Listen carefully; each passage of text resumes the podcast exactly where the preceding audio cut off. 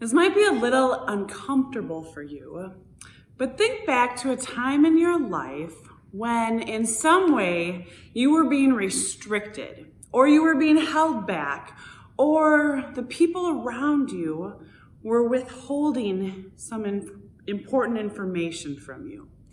Think about how those moments over the course of your life made you feel. Sometimes it might create this sort of helplessness within us, not knowing what to do, how to stop those forces that are trying to stop us or prevent us. Sometimes it might create this sort of anger within us as we get so upset by the people that we are trying to fight against who seem to be preventing us or getting in our way as we plead with them now, sometimes maybe the memory that came to your mind was when you were young and you really wanted something in a toy store and your mom or your dad said, no, you don't need that right now. Come on, let's go. And you had an all out tantrum there in the store. And all of a sudden, out of nowhere, those strong arms came around you and started to restrict you, probably in trying to protect you and keep you safe as you are flailing about, throwing your head back on the floor, and trying to also maybe make sure that nothing got broken around you. Other times, though, in our lives, maybe what came to our minds were times in which you encountered some force in life that seemed to be working against you, that seemed to be going the opposite way than the one that you were trying to go, that, were tr- that was trying to stop you in some way from living out the freedom that God has envisioned for all of us. Maybe you can relate.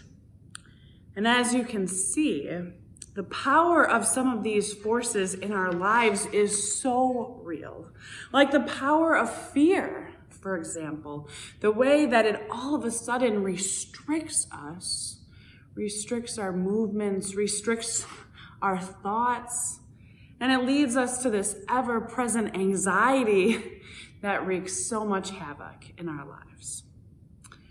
Maybe there are times that you have encountered people who try to lead you to believe that you are not capable of making a decision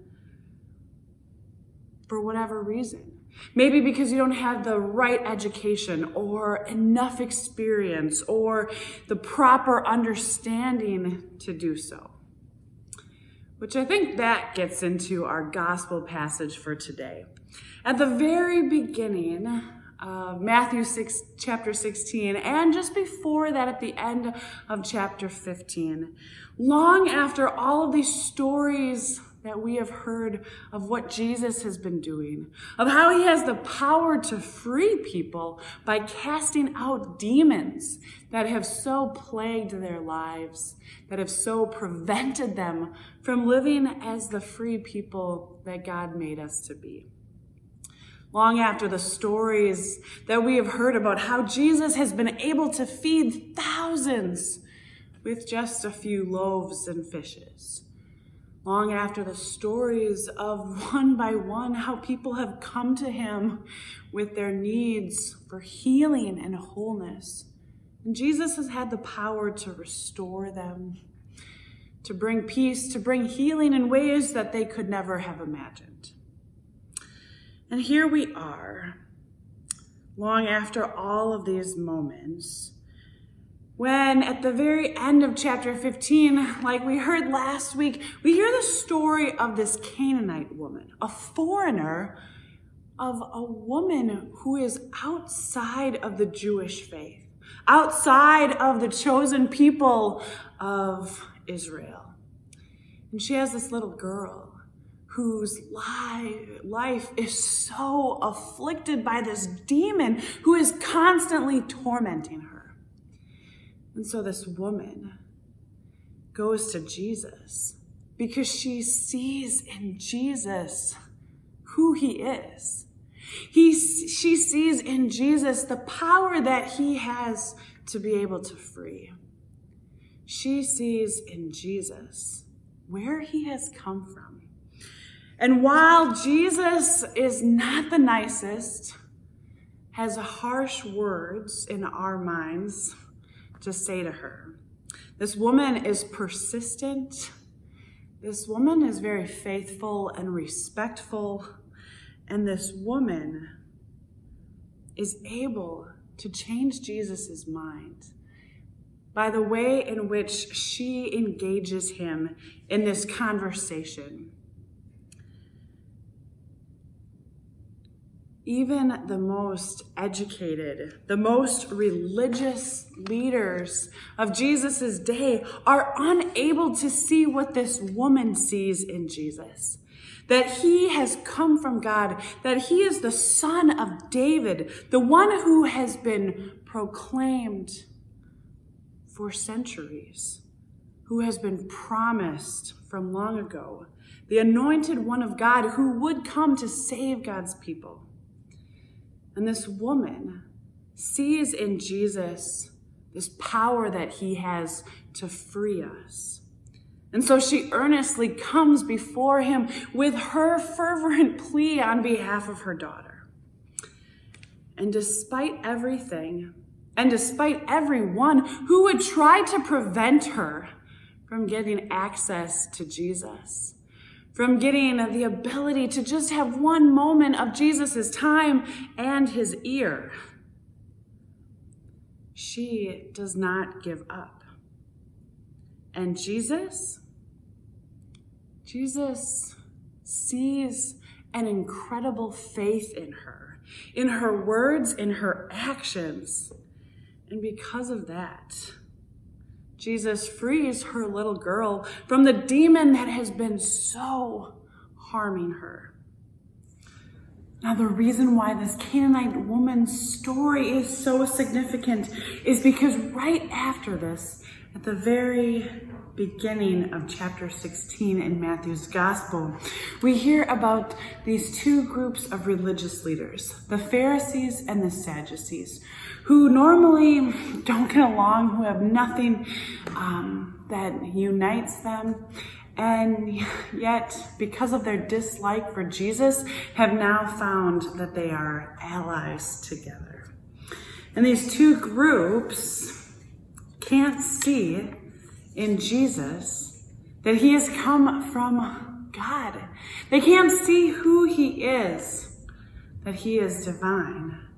And like the Canaanite woman's little girl, Jesus bestows on Peter this new name that we all know him by Peter, the meaning of which is the rock.